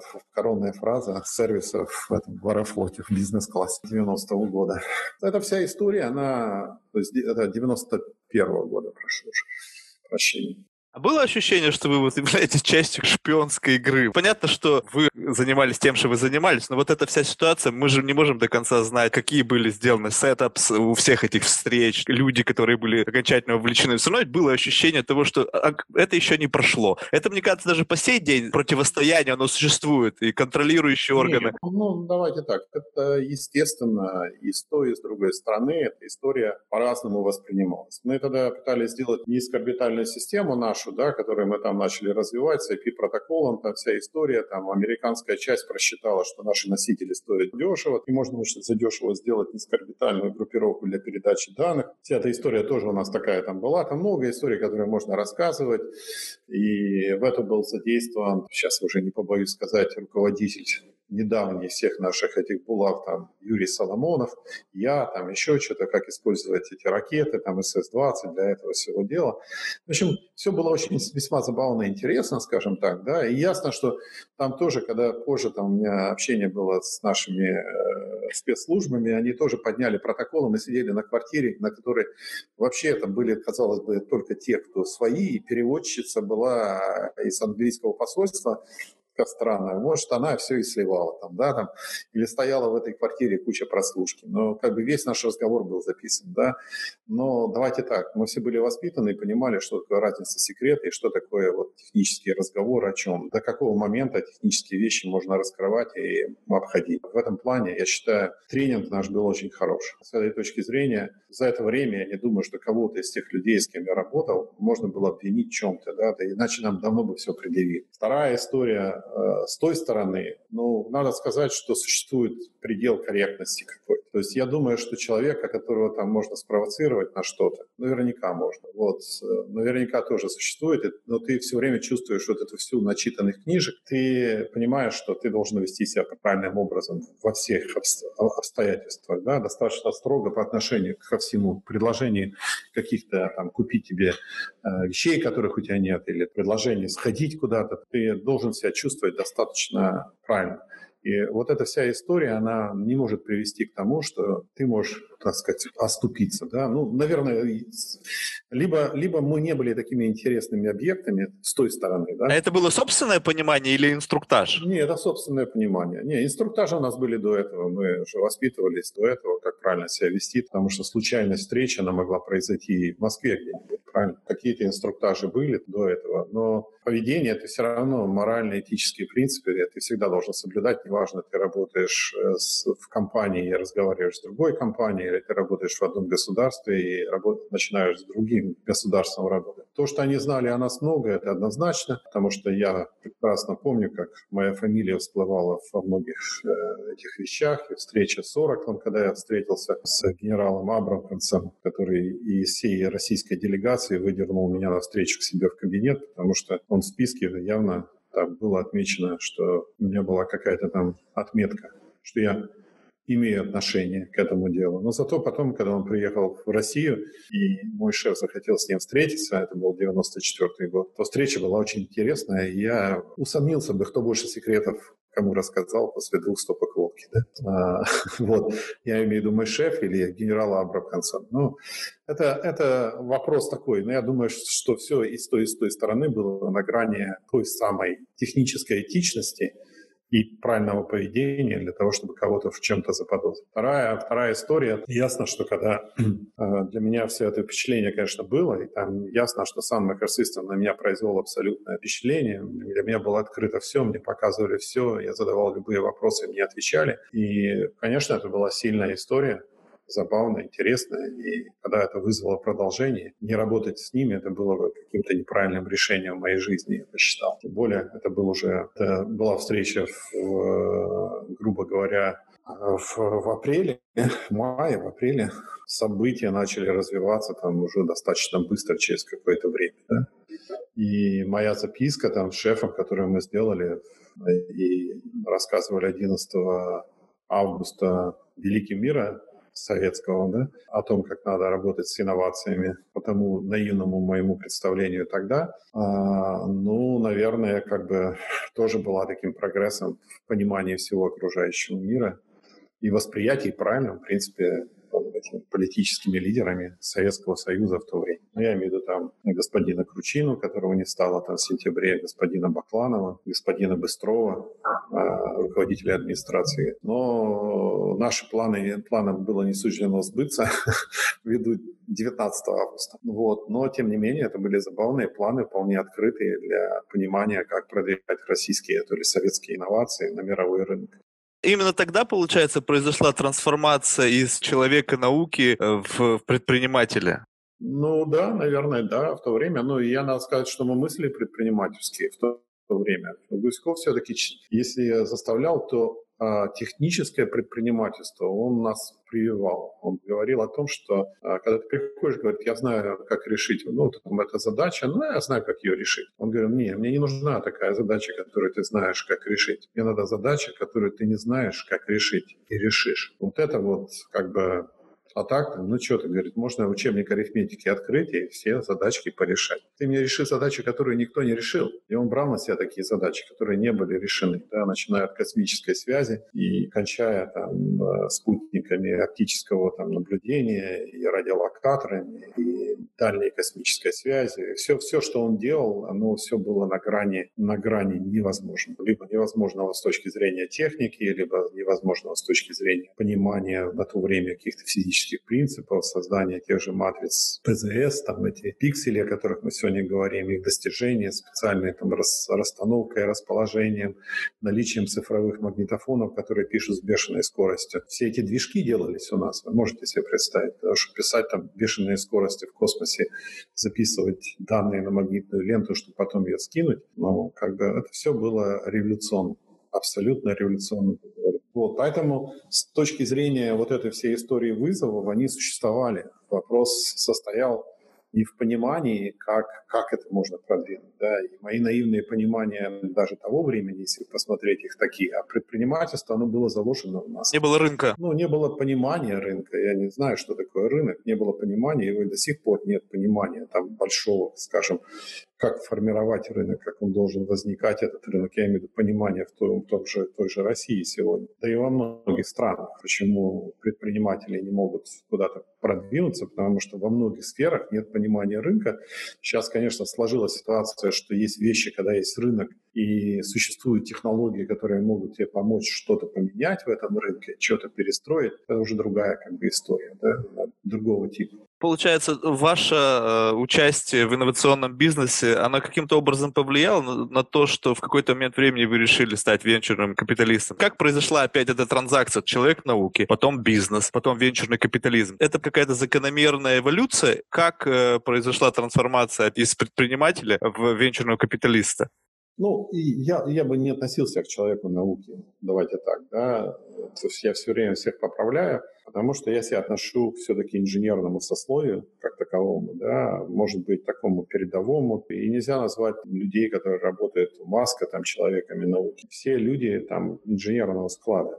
Я помню, сын того же Николаенко называл нас, э, когда мы получали премию Ленинского комсомола за создание спецтехники, он в тосте назвал «Выпьем за красных инженеров», да, потому что э, мы инженеры сами по себе. И с этой точки зрения, как бы, хотя мы стояли на, на, на острие там, прикладной науки, когда из из окра рождалось боевое решение. Еще до всяких там штатных образцов мы образцы э, опытно-конструкторской работы переводили в э, рабочие. Поэтому вход в предпринимательство, он ушел достаточно простым образом, потому что я не думал никогда стать предпринимателем, я думал, как сохранить, как преобразовать наш, наш славный ЛАС созданием каких-то почкований, созданием каких-то убиванием неэффективных единиц, там пятое, десятое, и, собственно, это продавал Гуськову, и мы с тем же Карасевым, еще с другими ребятами это как бы пытались осуществить. Оно пошло не так, как мы хотели, но, тем не менее, какие-то эти хвосты остались. Есть в России НПЦ «Элвис», который остался вот, которое первое образование из этой всей движения, которое стало лидером по разработке чипов, которое сегодня там проектирует, производит на всяких других заводах за пределами России, производит достаточно приличную историю, если там посмотреть и почитать, что они делают. Там осталась вся эта команда людей, которые когда-то работали у меня, лидируют это люди, те, которые работали у меня.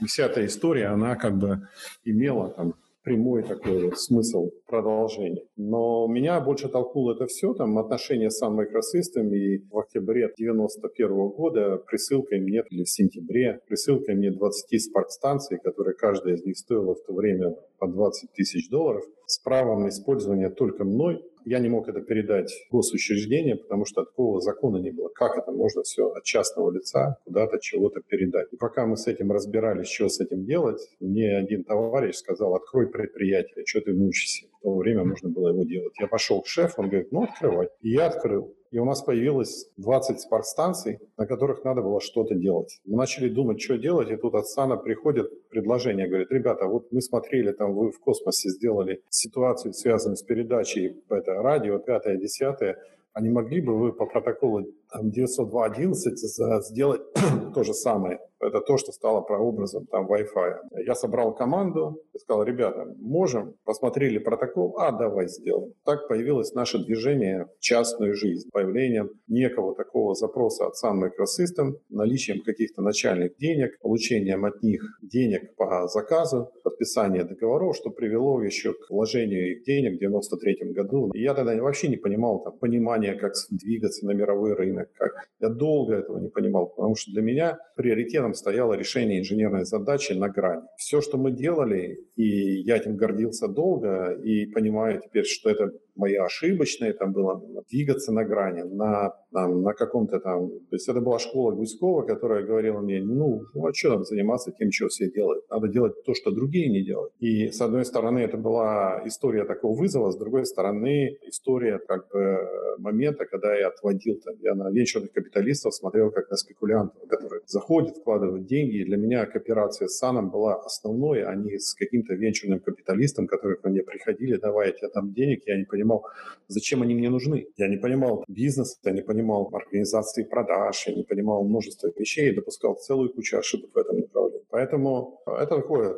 тяжелое движение в этом направлении. Да, помню, ребята, там сейчас фамилии прямо выскакивают из головы. Володя Провозин, там сейчас вспомнил, да, так, если вчера спросили бы, наверное, не вспомнил бы Володя Провозина, который сделал fax gate, там, который принимал всех балерин из Перми и пересылал их факсы в зарубежные какие-то театры, потому что не было факсового сообщения. В 91-92 году из э, Советского Союза, кроме как из Москвы. Международные звонки доступны были. И передача факсов через компьютер, да, который потом через пять лет реализовал там Microsoft, у нас был сделан там в 91 году, но мы не знали, чего с этим всем делать. Да. Первый там веб-сайт э, InfoArt был сделан моей командой. Мы делали кучу всяких вещей, которые которые просто нравились нам делать с точки зрения инженерного прорыва. То есть чисто теоретически, если бы в тот момент времени государство было бы более заинтересовано в развитии рынка для этих инноваций, возможно, сейчас Россия была бы совершенно другим местом для жизни. Столько было инноваций, столько было всего, и вдруг в какой-то момент времени Соединенные Штаты скупили со всего мира самое лучшее и сейчас являются лидером в области инновационных технологий. Вернее, не, не то чтобы лидером, а местом, где эти технологии нашли максимальную капитализацию. Ну, это же отсутствие знаний, это отсутствие опыта,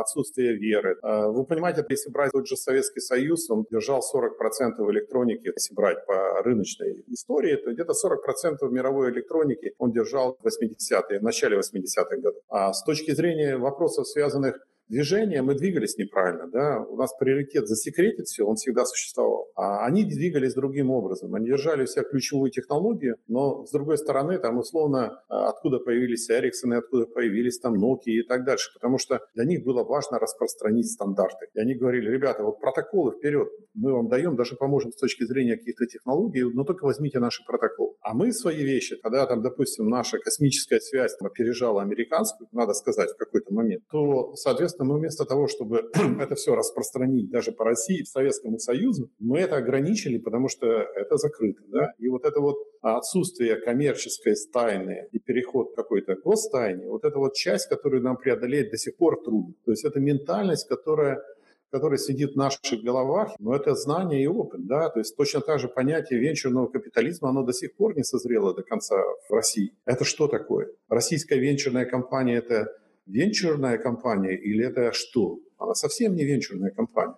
У нее цели другая, называется венчурной компанией. Все воспринимают так, что это венчурная компания, а где венчурные дела от этой компании. И это вот, понимаете, это вот э, набор понимания и знаний, он, наверное, ну, требует времени, требует каких-то вещей, я не знаю, да, то есть, и мне казалось, что люди, сидящие тогда в ЦК КПСС, словно Бакланов, который построил индустрию а, космическую в свое время и лидировал ее, вот, а потом был этим секретарем ЦК по оборонной отрасли, он, наверное, как бы понимал там больше, чем многие, которые ну, были после него. И с этой точки зрения, как бы вся история вот этого движения, она существует. Да, играют ли в этом плохую роль там нефтяные деньги, не знаю, мне сложно сказать, но это вот понимание, приход новых людей, да, и то, что э, оно приходит, я вижу, что поколение тем, которые сейчас 30, 40, 45, даже ребят, там, детей олигархов, которых я встречаю, сейчас у них другое мышление, они мыслят уже по, там, по, новой, по новой составляющей. Большинство из них просто на Западе учились, поэтому у них и другое мышление.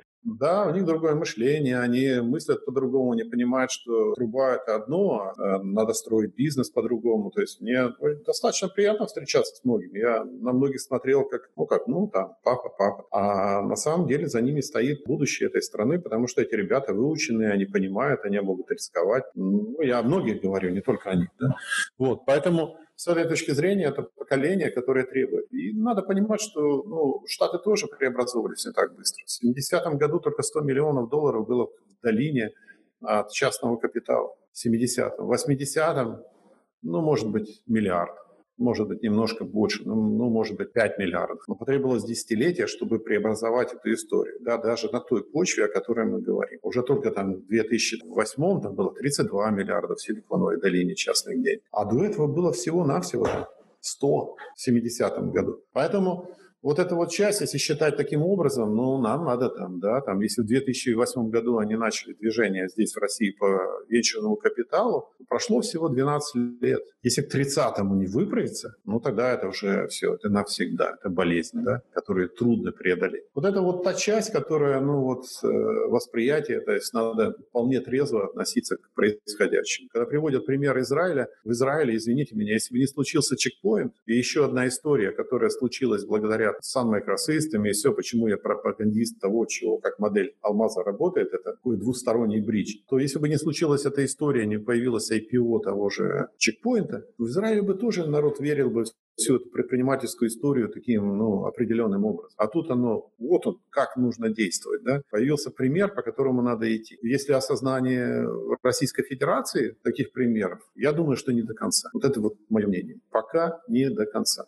А история Сколково, что это? Это как раз-таки такая попытка запустить этот механизм, или все равно номенклатурная составляющая убивает все, что происходит на этом поприще? Ну, я сказал бы таким образом, что Понимаете, задумано было все по-другому. Но это как всегда. Условиях, в другом отношении к стране, в другом отношении доверия, в другом отношении. Я когда-то говорил, что в 90-е годы все строилось на личном доверии, на личной репутации. Все там мои успехи, они строились на доверии ко мне, на доверии к тому же Пачикову, на доверии еще кому-то, на тех людях, которым лично кто-то доверял. И говорил, ну, мы не доверяем, что там происходит, там, всяким людям, что там есть, бандиты, там еще что-то происходит. А эти ребята правильные, они исправленные вот это. Наши не запятнали себя ни в каких историях историях, которые бы приводили кого-то в ужас, да, или во что-то, а вызывали, наоборот, какие-то э, супер-пупер уважения там и так дальше. Поэтому с этой точки зрения история происходящая. Годы десятые, назовем их, пред и после, когда начали доверять уже на другом уровне. И Сколково образовалось как раз на этом доверии. Ведь вы не забывайте, членами совета директоров Сколково стали Эрик Шмидт, руководитель ЦИСКИ, руководители многих топовых компаний международных. Вошли в совет директоров Сколково. Меня в Сколково там, уговаривали войти. Я отношусь я к демократам, либералам, как бы их там не называли плохо. И с этой точки зрения мне как раз одним из аргументов было сказано, ты же понимаешь, что если мы сделаем миллион людей, а которые заработали свои деньги своим умом, то они будут истинными демократами. Потому что те, кто зарабатывал деньги до этого, они зарабатывали деньги случаем, делением собственности, какими-то переделами, работой с финансами и так дальше, удачно сложившимися обстоятельствами. А эти люди заработают своими. И вот оплот демократии будут те люди, которые будут защищать заработанные своей головой. И я в это поверил и сказал, о, да,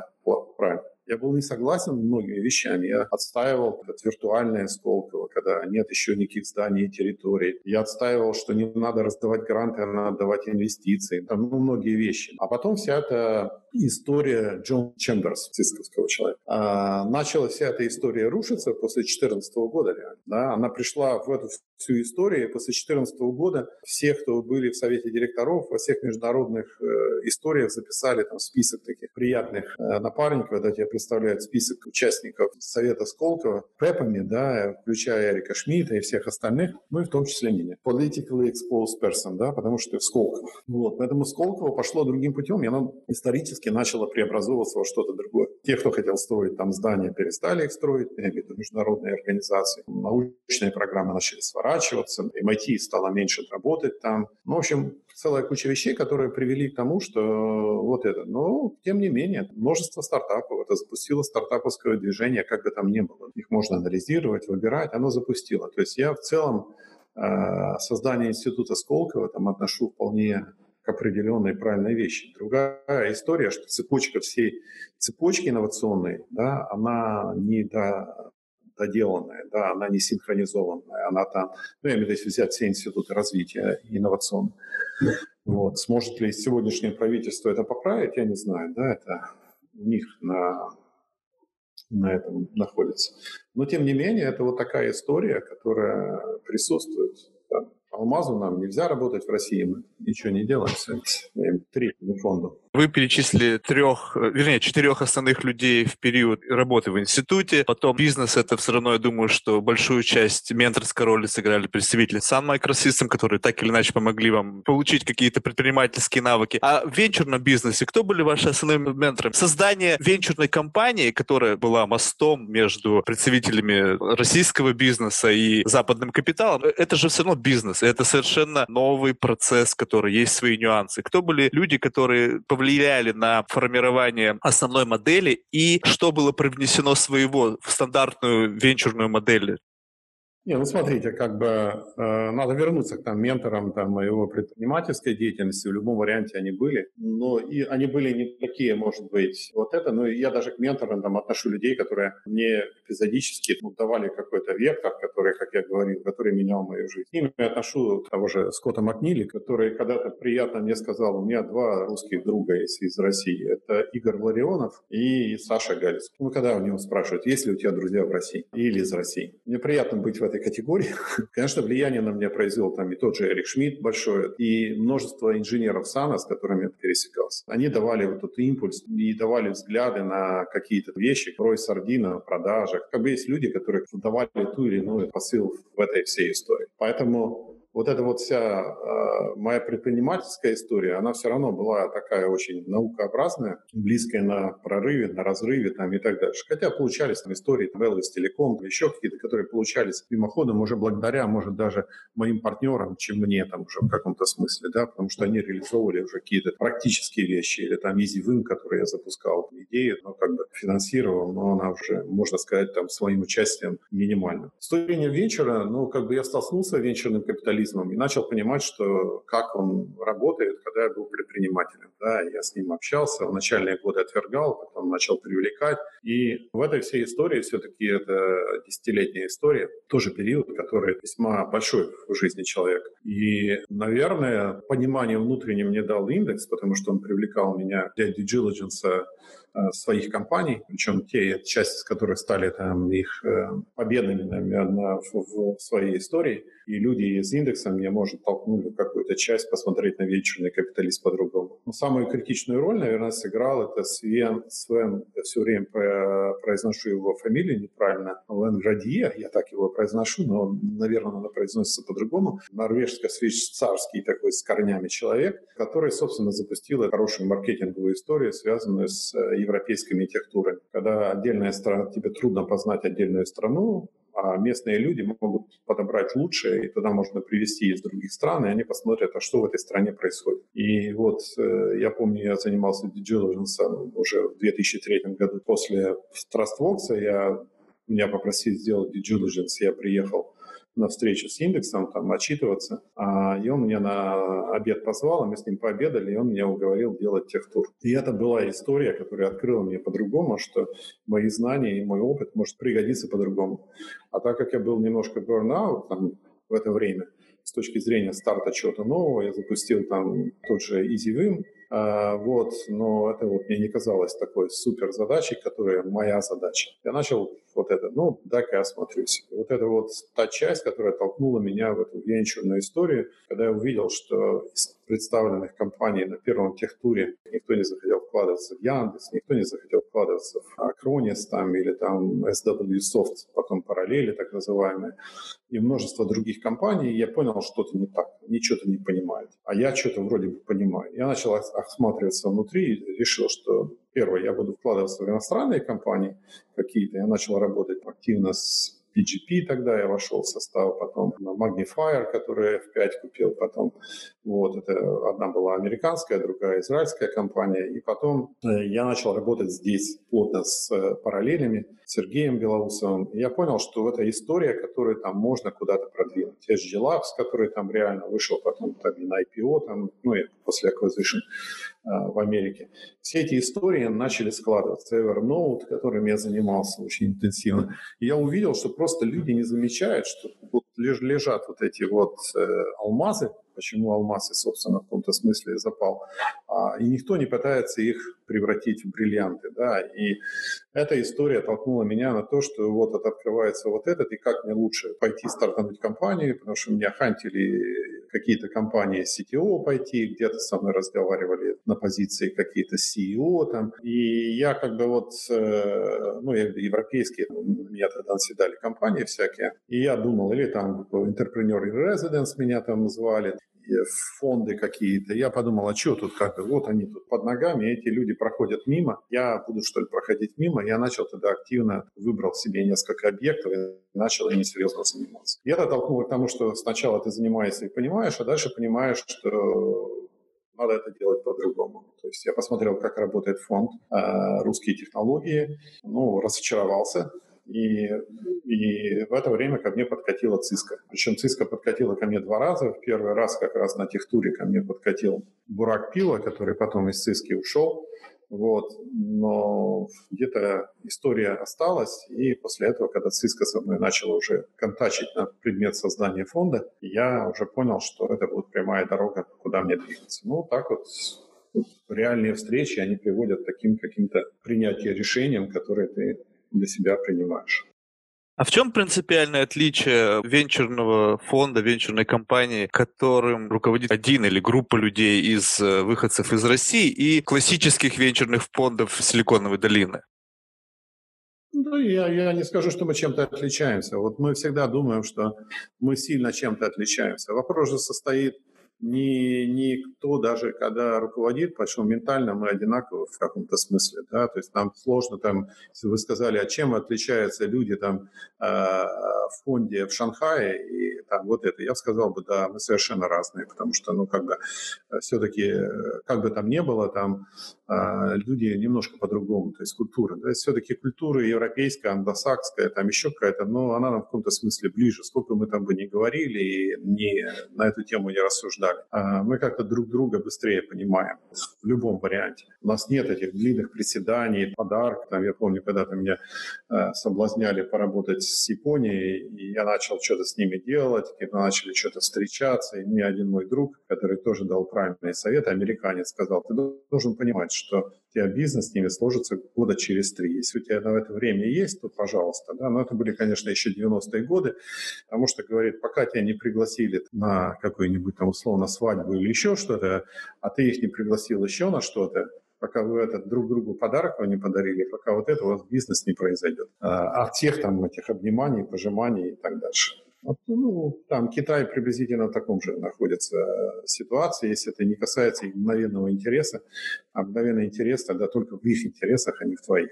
Поэтому с этой точки зрения вот эта вся история, она вот такая. Здесь э, как бы э, все-таки европезированные люди более прагматичны. Там есть отличия какие-то в культурах, но тем не менее все-таки мы ментально более близки. Петр сделал слишком много для того, чтобы нас в эту культуру немножко завести, да, там, как бы там мы не говорили о своем особом статусе.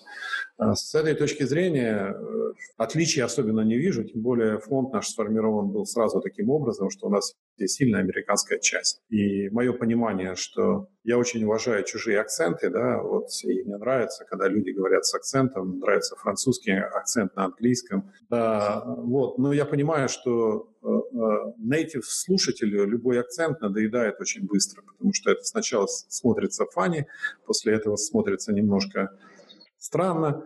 А, и если люди там не говорят на местном сленге, не говорят на местном этом, то это как бы ну, такой культурный шок. Поэтому мы не очень, там, условно, в России, если кто-то приезжает и говорит на ломаном русском, а, с ошибками, ну, наверное, не очень будем долго воспринимать к американцу, либо еще кому-то. Поэтому на местном рынке должны работать местные люди. И с этой точки зрения на венчурном рынке должны работать люди, которые аккумулированы в ту сферу. Даже если они выходцы из Российской Федерации, то они там, ну, с корнями сидят, они просто приехали там что-то делать. То есть а вхождение в корни – это, ну, как бы быстро, да, то есть э, Rolodex теряется через 3-5 лет, как известно, весь наработанный, а создается там, может быть, тоже уже 5 лет. Поэтому вот, вот эта вся система, которая требует, показывает там десятилетний период фонда. Да? Если ты к этому подходишь правильно, ты должен там формировать команду. Поэтому я без всякой мысли сразу был настроен, что должна появиться команда там, это должны быть люди, либо там живущие, либо там э, лучше, если это будут американцы, э, native, да, которые родились, прожили, связаны, знают, умеют и так дальше. Вот на этом была построена. Поэтому я не вижу никакого отличия, абсолютно никак. А отличие есть в модели, что мы э, не классический фонд, который садится в 40 минутах езды на автомобиле или в часе, да, а мы люди, которые в часовых перелетах готовы работать. А квинтэссенция успеха любого венчурного капиталиста – это быть э, участником такого крупного проекта, как Facebook, Google, Tesla и так далее. Вот это является вершиной успеха? Либо все-таки какая-то другая составляющая успеха именно в этом бизнесе? Ну, вы понимаете, у каждого, наверное, своя, э, своя оценка успеха. Конечно, можно на эту тему там немного посмеиваться, там говорить, но если вы говорите, там, строил Google, ну, повезло мне построить Google, то у меня успешный фонд не только потому, что у меня Google, а потому что потом часть своего портфеля я туда продаю, продаю, продаю, продаю, и все очень классно. Я знаю, я сижу в совете директоров Google, знаю, что он делает, и знаю, что ему нужно. Это вот история, которая как бы одна сторона. Там, ну, это такая завистническая да, история, когда ты построил, а, они гады, там, вот секвоя, там, они фейс построили, а теперь там все фейк. Вот. А, это, это, это не совсем правда, да, но как бы, чтобы стать топом, наверное, надо надо понимать, что оказавшись там топом, ты можешь и не быть. Вы видите, сколько фондов, которые были топами в свое время, теперь уже не топы, а они где-то немножко растворились, где-то упали, потому что пришло там поколение. Поэтому залог успеха – это люди, которые в фонде работают, которые могут этот фонд там, типа развить и продвинуть. Вторая история – у каждого поколения есть своя мера успеха. Да, там, а, одному доказать, там, да, для меня там история успеха построить серийный фонд. Вот Алмаз третий, если в полной мере, как, бы, как я вижу, состоится, я считаю, я свою миссию выполнил. Да? Даже если Алмаз не построил компанию под названием там а Google. Потому что я выполнил миссию, доказав, что модель такого двунаправленного бриджа из маленьких стран а не только из Израиля, потому что ясно, что Израиль имеет еще диаспору, которая помогает сильно ему продвигаться в Штатах. Да, там и это не из Армении, которая тоже имеет свою диаспору сильную, и пока ну, немножко продвигает, но не так сильно, да, а продвижение компаний из маленьких стран, которые там не могут реализоваться, потому что технологический рынок маленький, какой-нибудь Словакии или в Украине, или в, в какой-то любой другой там бывшей социалистической стране. Э, если это доказано, то классно. Если доказано, что я могу, э, как в там Ховере, там нашем лидирующей компании первого фонда, там создать команду там 300 человек в какой-нибудь стране восточноевропейской и лояльную, и работающую, и вкалывающую и так дальше, тем самым доказав, что инженеров можно растить и набирать не только в Силиконовой долине, и бороться за них, сражаться и платить бешеные деньги, то я свою функцию и миссию выполнил, я доволен, я как бы свою там историю реализовал, да, потому что как бы а, финансово я обеспечен, финансово я не страдаю, я зарабатываю, и меня там не привлекает геройство а, там условного. Если это получится, в меру моего участия в фондах, я буду счастлив, да, но моя миссия такая. Вот у ребят, которые сейчас приходят э, и перенимают там как бы древко флага нести дальше, ну, у них амбиции, наверное, должны быть такие, построить там с какой-то Google, построить какой-то там Facebook, построить еще что-то. Я так считаю. Вы уже всем все доказали. Вот эта квинтэссенция, она каким-то образом была достигнута. Тогда что следующий шаг? Если вы говорите о том, что всегда нужно прогнозировать свою жизнь на 10 лет вперед и видеть себя на рубеже 10 лет, где вы себя видите через 10 лет? Ну, вы знаете, я, я, я бы предпочел бы ответить на этот вопрос там через какое-то время – потому что эти планы выстраиваются. вот. А, и пандемия очень меняет много с точки зрения тех планов, которые у меня были задуманы, и каким-то образом преобразуется. То есть это также меняет и внешнее, и всякое международное в этом плане. Поэтому с этой точки зрения я пока боюсь забегать вперед. Вот. Э, ну, как бы, как там говорят, есть время собирать камни там или что там, да, ну вот э, для меня там ну, наступает такой период, когда я не то что стою на переломе какого-то принятия решения, но я присматриваюсь к определенным вещам и их делаю, да, и ясно, что я запускаю свои проекты, когда мне запретили делать что-то в России, да, и куда вынесут эти проекты при всем наличии критики их, там, э, каких-то вещей, привязывания к каким-нибудь фигурам. Это, это все как бы вот это, но я вижу свою миссию, да, какую-то. В каких-то проектах я несу уже больше, вижу социальную миссию, чем там зарабатывание каких-то денег, честно говоря. Поэтому деньги приятные добавление к этому делу, но не более того. Это, наверное, как бы э, к чему это приведет, не знаю, да, там, мне трудно сказать. В завершении будет интересно узнать, поскольку сейчас мир э, строится на э, большом количестве информации, и доступ к информации определяет в какой-то мере успешность человека и успешность его бизнеса. Что является вашими основными источниками информации? Как правильно пользоваться информацией? Как определить, что источник информации достоверный, ему стоит верить? И как, наоборот, вы, выявлять недостоверные источники информации? А, ну, вы понимаете, как бы там мы все равно социальные э, животные, как говорят там, да, там, или social animals, да, а, и с этой точки зрения мы доверяем кругу определенному, да, то есть э, все равно мы сверяем всю информацию через каких-то свой круг. Да, естественно, сейчас появилось много информации аналитической, еще какой-то, которой ты можешь доверять, каким-то доверенным источникам. Поэтому э, я бы сказал, надо доверять тем кругам, у которых существует репутация. Это вот как бы проблема Российской Федерации. Здесь репутационная составляющая очень низко, на низком уровне находится. Да? А в западном мире э, репутационная составляющая весьма важная. Потеря репутации – это, наверное, основной, там, основная проблема, которая существует. Мы видим, как разрушаются целые истории людей через эти скандалы там, сексуальные, или как их там назвать, да? там, через э, расизм, через что-то, там, невольно высказанная фраза человека может разрушить репутацию. Это, с одной стороны, хорошо, с другой стороны, плохо, потому что эти высказывания часто э, могли делать совершенно другом отрыве от каких-то вещей. И это очень печально, да, наблюдать, как рушатся судьбы людей, которые вносили в мир там что-то большое, правильное и так дальше. Э, поэтому, возвращаясь к этому, естественно, мы все равно опираемся на репутационные источники. Если я вижу, что какое-то издание э, пахнет желтизной, я, я ему не доверяю. То есть я обычно их не читаю. Поэтому для меня существует там, ну, по технологиям всегда существует там набор компаний, которым ты доверяешь, там, да, я имею в виду там Гартнер, там еще какой-то там, с какими-то поправками, с какими-то там претензиями, но ты все равно доверяешь этому источнику, потому что это их профессиональная деятельность, на, на этом строится их бизнес, и они живут этим, да, точно так же, как любому изданию, которое пытается что-то, как только оно запахло вот этой всей историей или его лидеры от них пахнет вот этой вот какой-то предвзятостью или еще чем-то, ты перестаешь этому доверять. Поэтому вот репутационно вот строится так.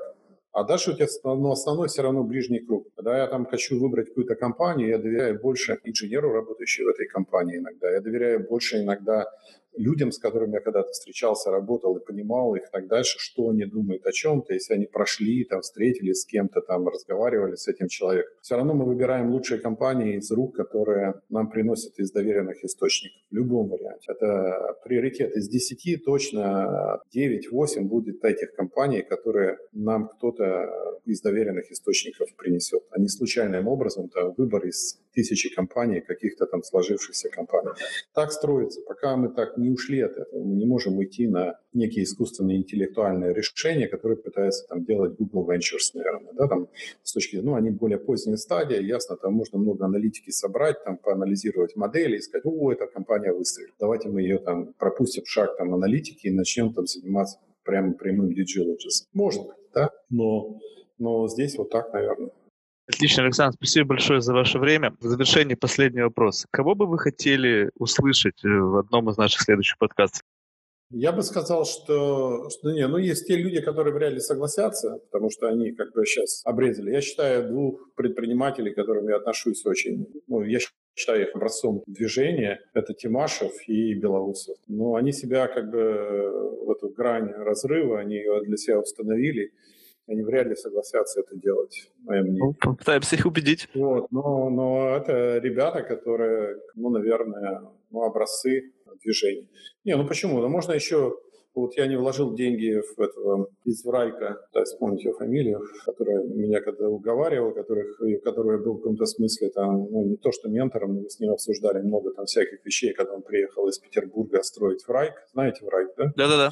Ну, его послушать было бы очень интересно, потому что он self-made. При всех там вещах, когда в него не верили, он построил, продал, там, не знаю, много ли он заработал, но продал за приличные деньги компании. Все-таки 800 миллионов – это 800 миллионов. И 15 лет труда, ну где-то. Хорошо, спасибо большое, Александр. Было очень интересно. Хорошо, давайте. Все, всего доброго, до свидания.